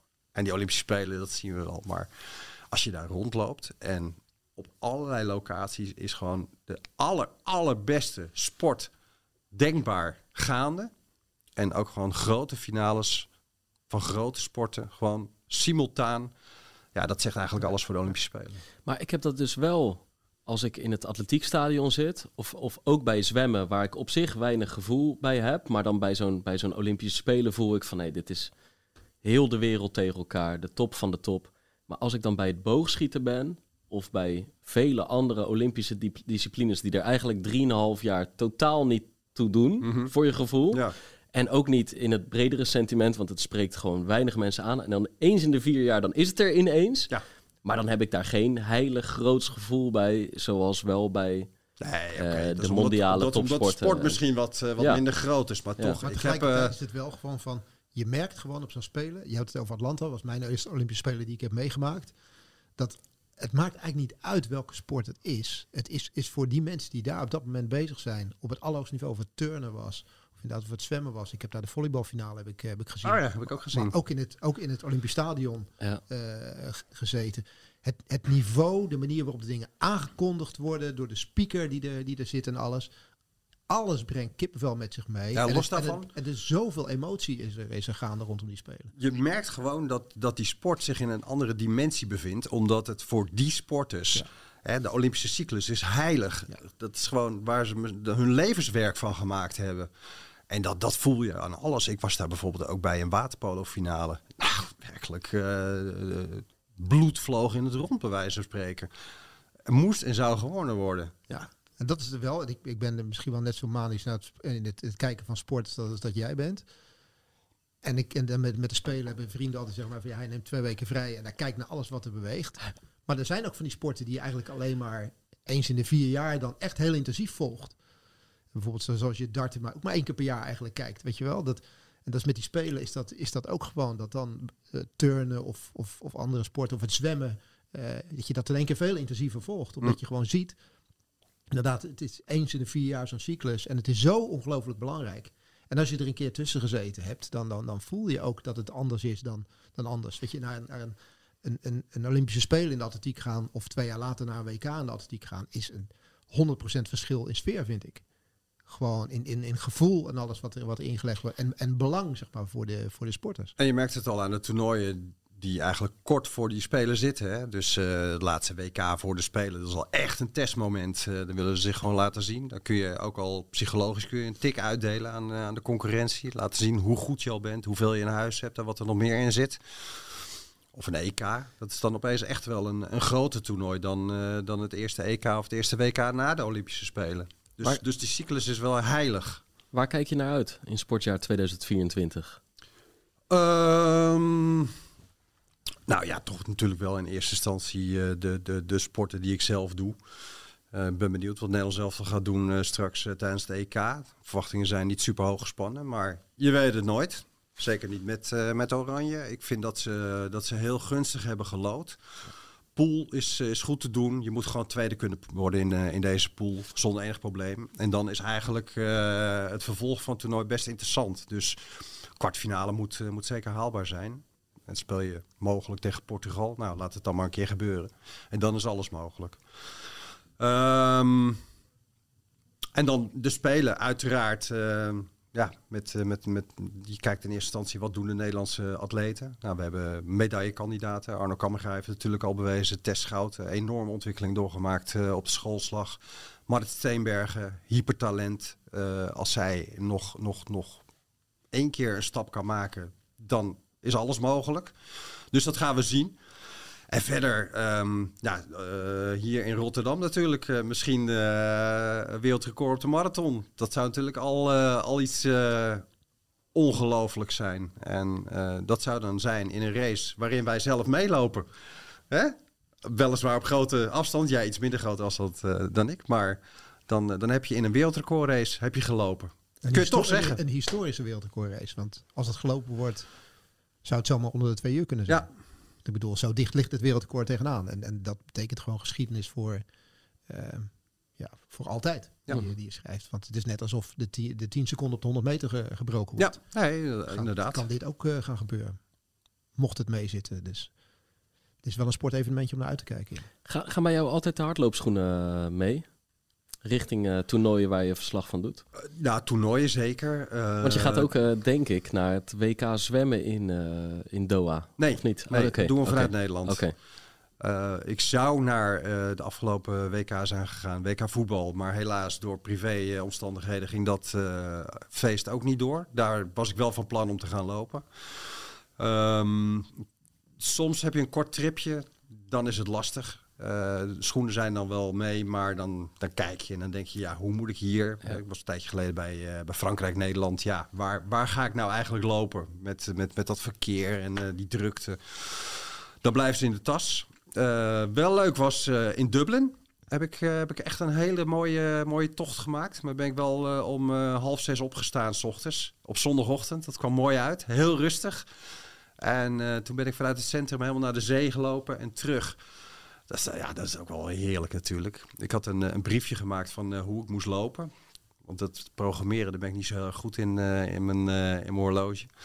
Dus keurig alle straten opgeschreven en goed op de kaart gekeken.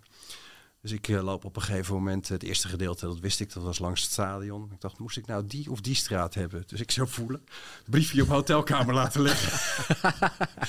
nou ja, eh, ik heb de boulevard heb ik bereikt. En toen op een gegeven moment was het een beetje godzegende de greep. Maar ja, weet je, dat is ook lekker makkelijk. Je, je schiet iemand aan. Je zegt, mag ik even op je telefoon kijken? En dan eh, weet je wel weer hoe je ongeveer moet teruglopen. maar dat was echt, dat was heel leuk. Maar het allermooiste was EK zwemmen vorige zomer in Rome. Toen, eh, toen zaten we daar dik een week. Ehm, schoenen mee, alles mee natuurlijk. Bloed en bloed heet. Dus ja, op de, dag is het gewoon niet te doen om dan te gaan lopen. Plus dat het natuurlijk ook, ondanks het feit dat de Italiaanse steden in de zomer uitgestorven zijn, is het toch nog wel qua verkeer niet aan te raden. Maar dan, eh, dan stond ik op, echt nog voordat het eh, licht werd. Even snel banaantje eten, schoenen aan en dan eh, de deur uit. Ja, in Rome heb je toch een paar mooie grote parken. Om te kunnen- ja, parken. Dan is er dus gewoon echt niemand op straat. Ja. Dus ik heb daar bij het krieken van de dag, denk vier of vijf keer, ben ik gewoon dwars door die stad heen gegaan. Nou, dat is gewoon alsof de eeuwige stad op dat moment voor jou is. Zo onwaarschijnlijk gaaf. Dan liep ik een heel stuk langs de Tiber en dan kwam ik daar bij, ehm, hoe heet dat ook alweer? Ehm, Villa Borghese. Kom je in dat park en dan, loop, dan kom je vrij hoog kom je uit. En dan loop je eigenlijk zo naar beneden, zo die stad in. Piazza Popolo, eh, loop je langs eh, de fonteinen, kom je bij Trevi uit. eh, loop je eventueel door naar eh, het Colosseum. Dan kun je nog weer een grote lus maken. Maar met bijna niemand op Maar straat. dat is toch een, is geweldige, echt een geweldig. geweldige gift wat het, wat het hardlopen hier dan geeft. Absoluut, dat is meer dan een cadeau, ja. Nee, dat zijn, dat zijn, eh, dat zijn eigenlijk levenservaringen. Omdat je zo'n stad op een hele andere manier eh, beleeft. Eigenlijk is hij dan op zo'n moment een beetje van jou. En ook waar je ongeveer een uur geleden mee begon. Je, je staat er meer voor open. Dus je kunt daar ook eh, rondslenteren en dan zie je ook eh, nou, mooie bezienswaardigheid, mooie bezienswaardigheid. Einde van de dag heb je 15 bezienswaardigheden. Toch heb ik niet het gevoel dat het zo binnenkomt als dat het binnenkomt nadat je al 15 kilometer hebt hardgelopen. Dan zie je datzelfde Colosseum, maar het, het raakt je op een iets andere manier. Ja, plus het feit dat je, dat je eh, de hele tijd natuurlijk ook best wel vermoeid wo- wordt. En dan komt het altijd weer dubbel Juist. zo hard binnen. Juist. Dus die beelden, die, be- die beklijven wel. Wat ook heel leuk was, was een rondje om het Vaticaan. Dus dan kun je zeggen dat je om een land heen bent gelopen.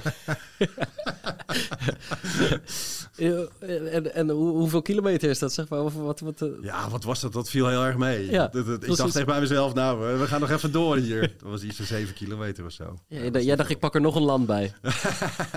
Nou, Italië zelf. Ja, San Marino had nog gekund, maar dan moet je een stukje naar boven. Ja.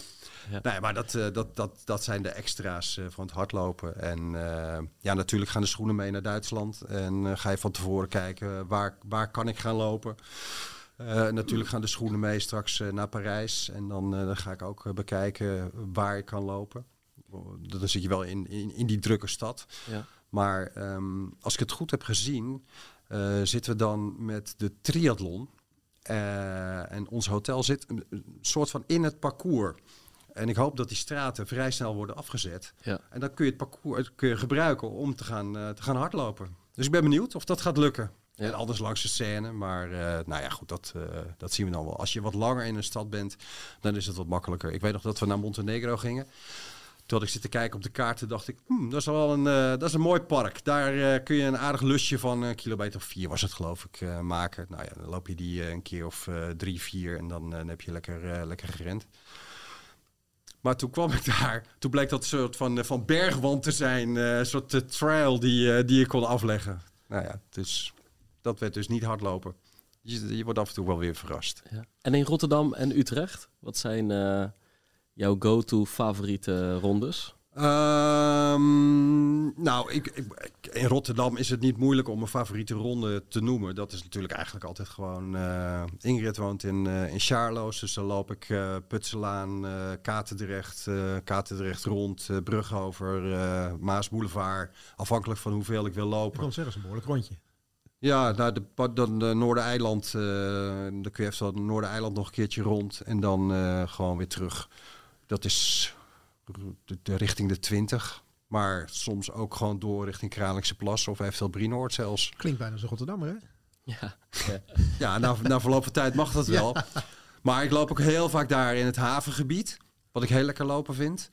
Eh, je kunt er ook heel makkelijk uit. En dan kom je bij Roon uit in de polder. Nou, Dan wordt het alweer flink groen. Dan wordt het, eh, dat is een van de weinige plekken waar het flink groen wordt Ja. eh, rond Rotterdam. Dat, Ja. Ik moet zeggen, dat is wel een probleem hier. Ja. alles is helemaal volgebouwd eh, met eh, of wijken of, of industrie. Ehm, echt, echt lekker. De stad uitlopen is er eigenlijk nauwelijks bij. Maar Daarom is het zo verrassend dat je vanuit Charloes, eh, waar ongeveer de, de, de, de havens en de containers echt binnen handbereik zijn, dat je daar zo snel dan in die Roonse Grienden eh, Ja. zit. Klopt. Ja. Ja, want dat, dat is maar eh 4, 5 kilometer. En eh, je loopt echt gewoon heerlijk in het groen. Ja. Over die dijkjes en zo. En dat is, eh, dat is prima. Eh, dan kun je een lusje maken via de netkous terug. Nou, een aantal van de, van de luisteraars eh, zullen, zullen dat wel kennen. Jij ook wel? hè? Nee. de netkous? De netkous, Dat maar is- Dat is- dat is die, die brug over de snelweg. Dus Oké, oké. Ja. Zul je ongetwijfeld wel eens een keer overheen zijn Ja, nee, ik ken hem. Maar eh, Utrecht daarentegen is veel fijner lopen. Ja. Omdat... ehm, Langs de vecht? Of, eh, Ja, ja. dus ik ga vaak ga ik, eh, de vecht af tot, tot vlak voor Maarsen. En dan ga ik binnendoor Maasveensplassen. En dan kun je daar in het gebied kun je achter heel mooi lopen. Dus ehm, eh, Westbroek loop ik dan meestal. soms nog, nog iets dieper richting Loosdrecht zelfs. Maar je kunt ook eh, heel eenvoudig kun je aan de oostkant de stad uit. En dan, eh, dan loop je richting Bunnik bijvoorbeeld. je kunt even met de auto een kwartiertje rijden. En dan parkeer je bij, eh bij Oudijk. Dan heb je dat hele gebied richting Wijk bij Duurstede. Waar je fantastisch kunt lopen. Nou, dat is echt eh, zoveel mogelijkheden. Je bent niet iemand van de vaste rondjes dus. Je, bent wel, je varieert veel. Of, Ik varieer wel veel. Ik, ik, tuurlijk heb je, iedereen heeft zijn vaste rondjes. Als je even snel moet lopen, dan eh ik weet precies eh, hoe lang ik over welk rondje doe. Eh, inmiddels ben ik natuurlijk toch ook wel een jaar of vier aan het, aan het lopen. Dus, dus ik kan het eh, behoorlijk goed inschatten. Maar ehm, ja, nee, je kunt beter in, in Utrecht lopen dan in Rotterdam. En wat ik ook heel regelmatig doe, is lopen in de buurt van Bodegraven, waar ik ben opgegroeid. Ehm, waar het huis van mijn moeder staat. Ook van mijn vader trouwens. Maar goed, die zijn nu allebei overleden. Maar het huis staat er nog wel. En dan ga ik daarheen. En dan eh, loop ik of door de Meijen. Wat echt beeldschoon is. En dan via de Meijen, Zegveld, Woerden kun je weer terug. Of het Reerwijkse Plassengebied in. Ah, dat is natuurlijk ook gewoon. Dan kun je eindeloos variëren. En dat is briljant om te doen. Zeker op dit soort dagen.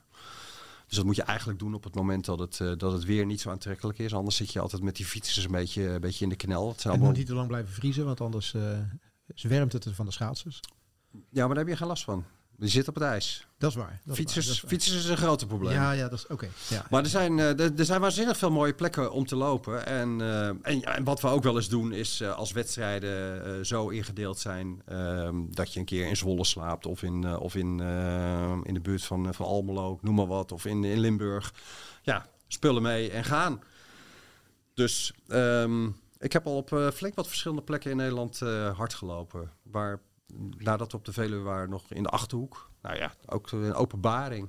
Zoveel van die heerlijke landweggetjes eh, waar je tekeer kunt gaan. En je komt geen hond tegen. Bij welke voetbalclub heb je je beste hardlooprondje? Ehm, pff, moeilijke vraag, Erik. Eh, ik, ik,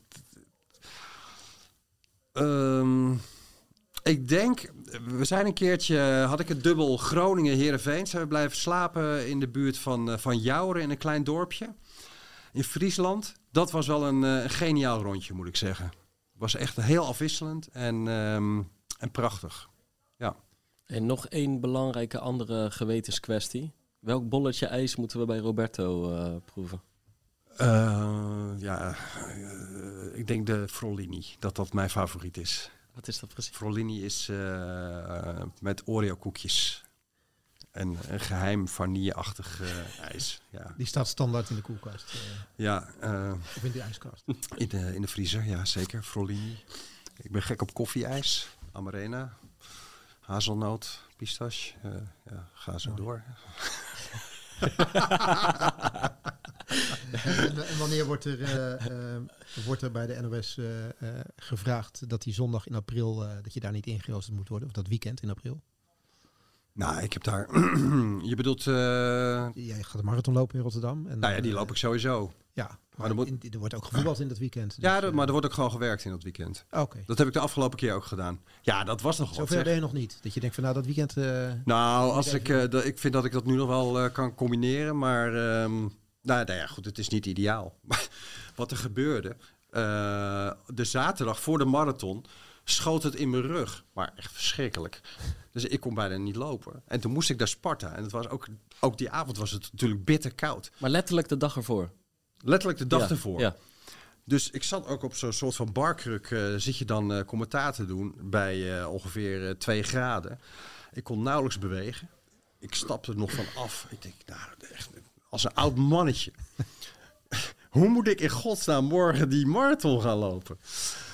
Nou ja, uiteindelijk is het allemaal goed gekomen. Omdat je dan...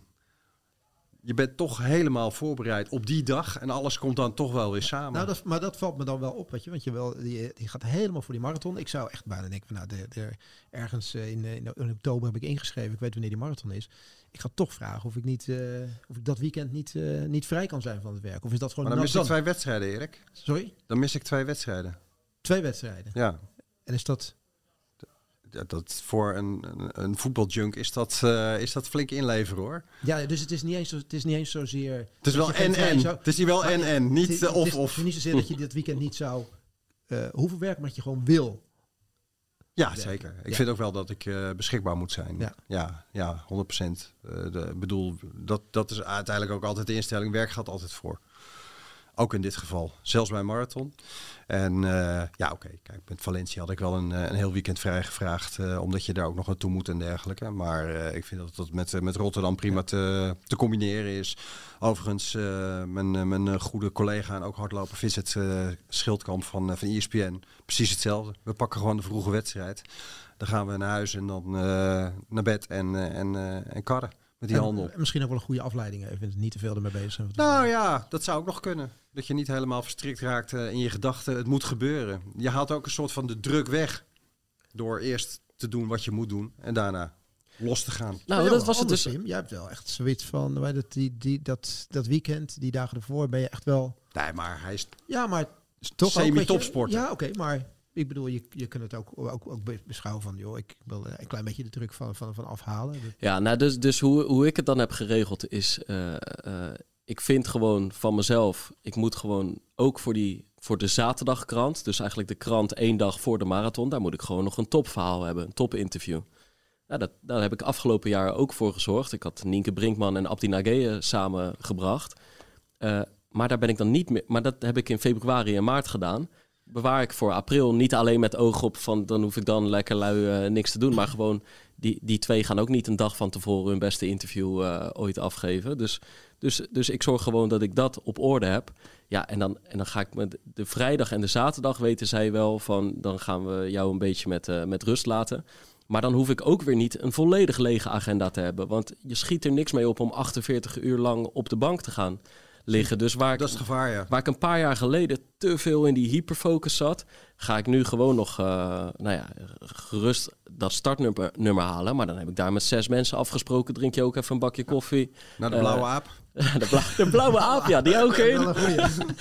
Ja, nee, maar de- dus, dus, dus ik kan me best voorstellen dat, dat ja, is het ideaal? Ja, wellicht niet. Maar is het ideaal om niks te doen te hebben? Nee, ook niet. Dus het is helemaal niet Nee, zo erg om begin van de avond nog een wedstrijd te verslaan. Nee, dat is nu het voordeel. Je hebt ook die wedstrijden om eh, kwart voor vijf. Nou ja, precies, ja. Dus ja, dan ben je om eh, negen uur half tien ben je thuis. Nou, Niks aan de hand. Ja, ja. En, en, en over die, die, die, die rug. Ik, het is toch ook in die laatste week gaat dat lichaam gewoon hele rare signalen afgeven. En uiteindelijk komt het op zondagochtend, de dag dat het moet.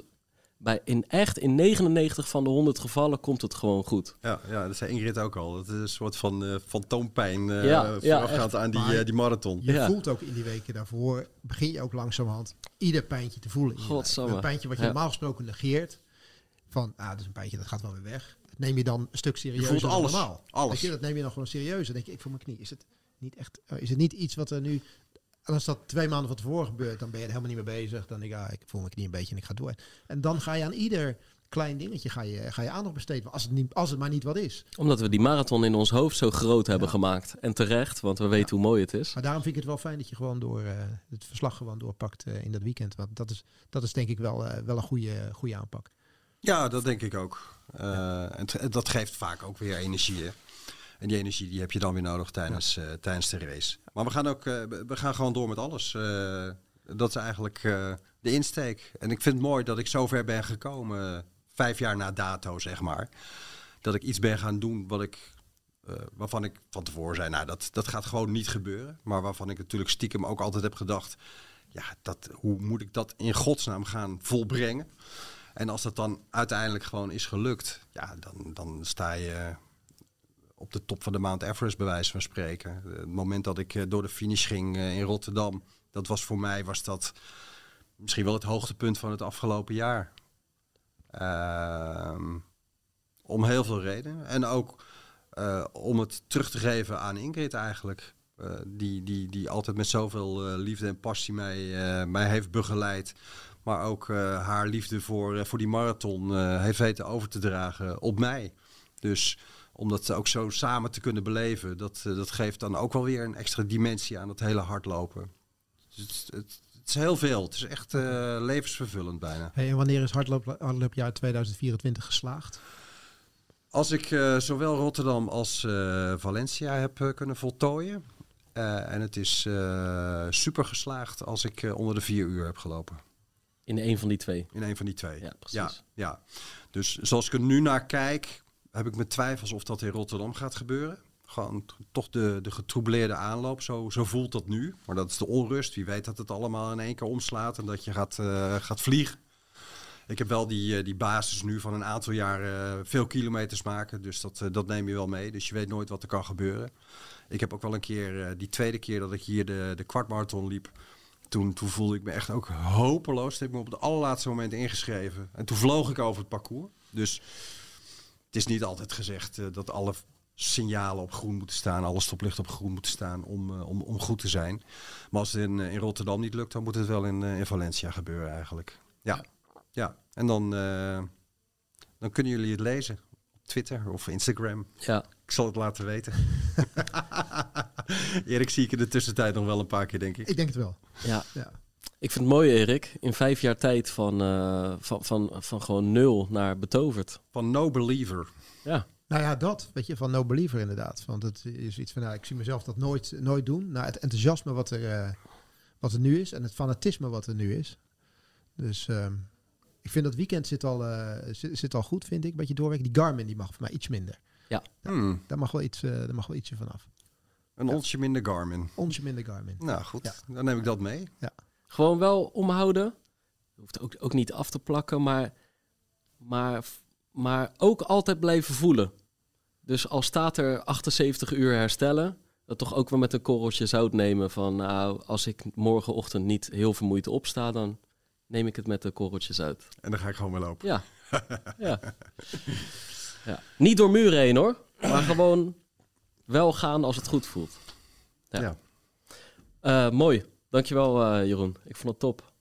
Het was hartstikke leuk. En we blijven je, we blijven je volgen. Het is leuk om ook eens een keer over iets anders te praten dan eh, voetbal. Ja, toch? We hebben, nog, we hebben nog een vleugje andere sporten, Olympische Spelen, commentaar geven in, eh, in weten te eh, eh, stoppen. Maar het is voornamelijk gewoon over, over de loopsport gegaan.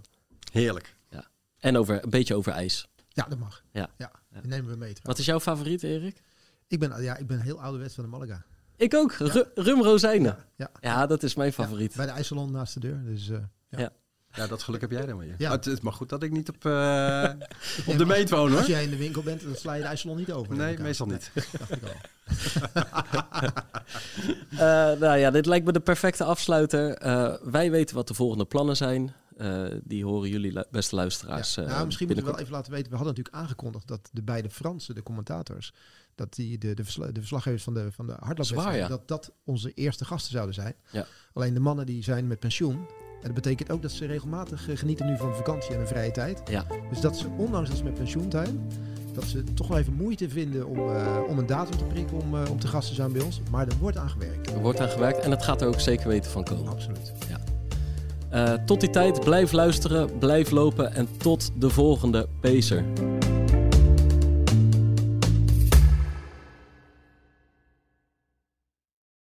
Dit is de gevreesde zoemer die na 60 seconden pitchen afgaat. Lukt het startende ondernemers om binnen deze tijd hun businessidee uit te leggen aan een vakkundige jury? Welkom op de stip. Ben je er klaar voor om jouw pitch te gaan geven? As ready as can be, ja. Ik ben er klaar voor. Denk het wel. Ik, Fabienne de Vries, neem jou mee in Droomstart. Die klok maakt je wel zenuwachtig. Een unieke podcastserie van de ondernemer waarin we ambitieuze Nederlanders volgen bij het starten van hun eigen onderneming. Ik kan me niet voorstellen dat iemand hier komt, ik ben beter dan Google. Maar wat ik wel weet, is dat zij het niet doen. En jij bent erbij. Vanaf die eerste spannende pitch tot aan de meest cruciale momenten van hun weg naar succes. Ik heb nooit geleerd om te zeggen van, eh, oh, ik ben het waard. Volg Droomstart in je favoriete podcast-app en mis niets van dit unieke kijkje achter de schermen. Droomstart is een initiatief van de ondernemer en podcastbureau As We Speak.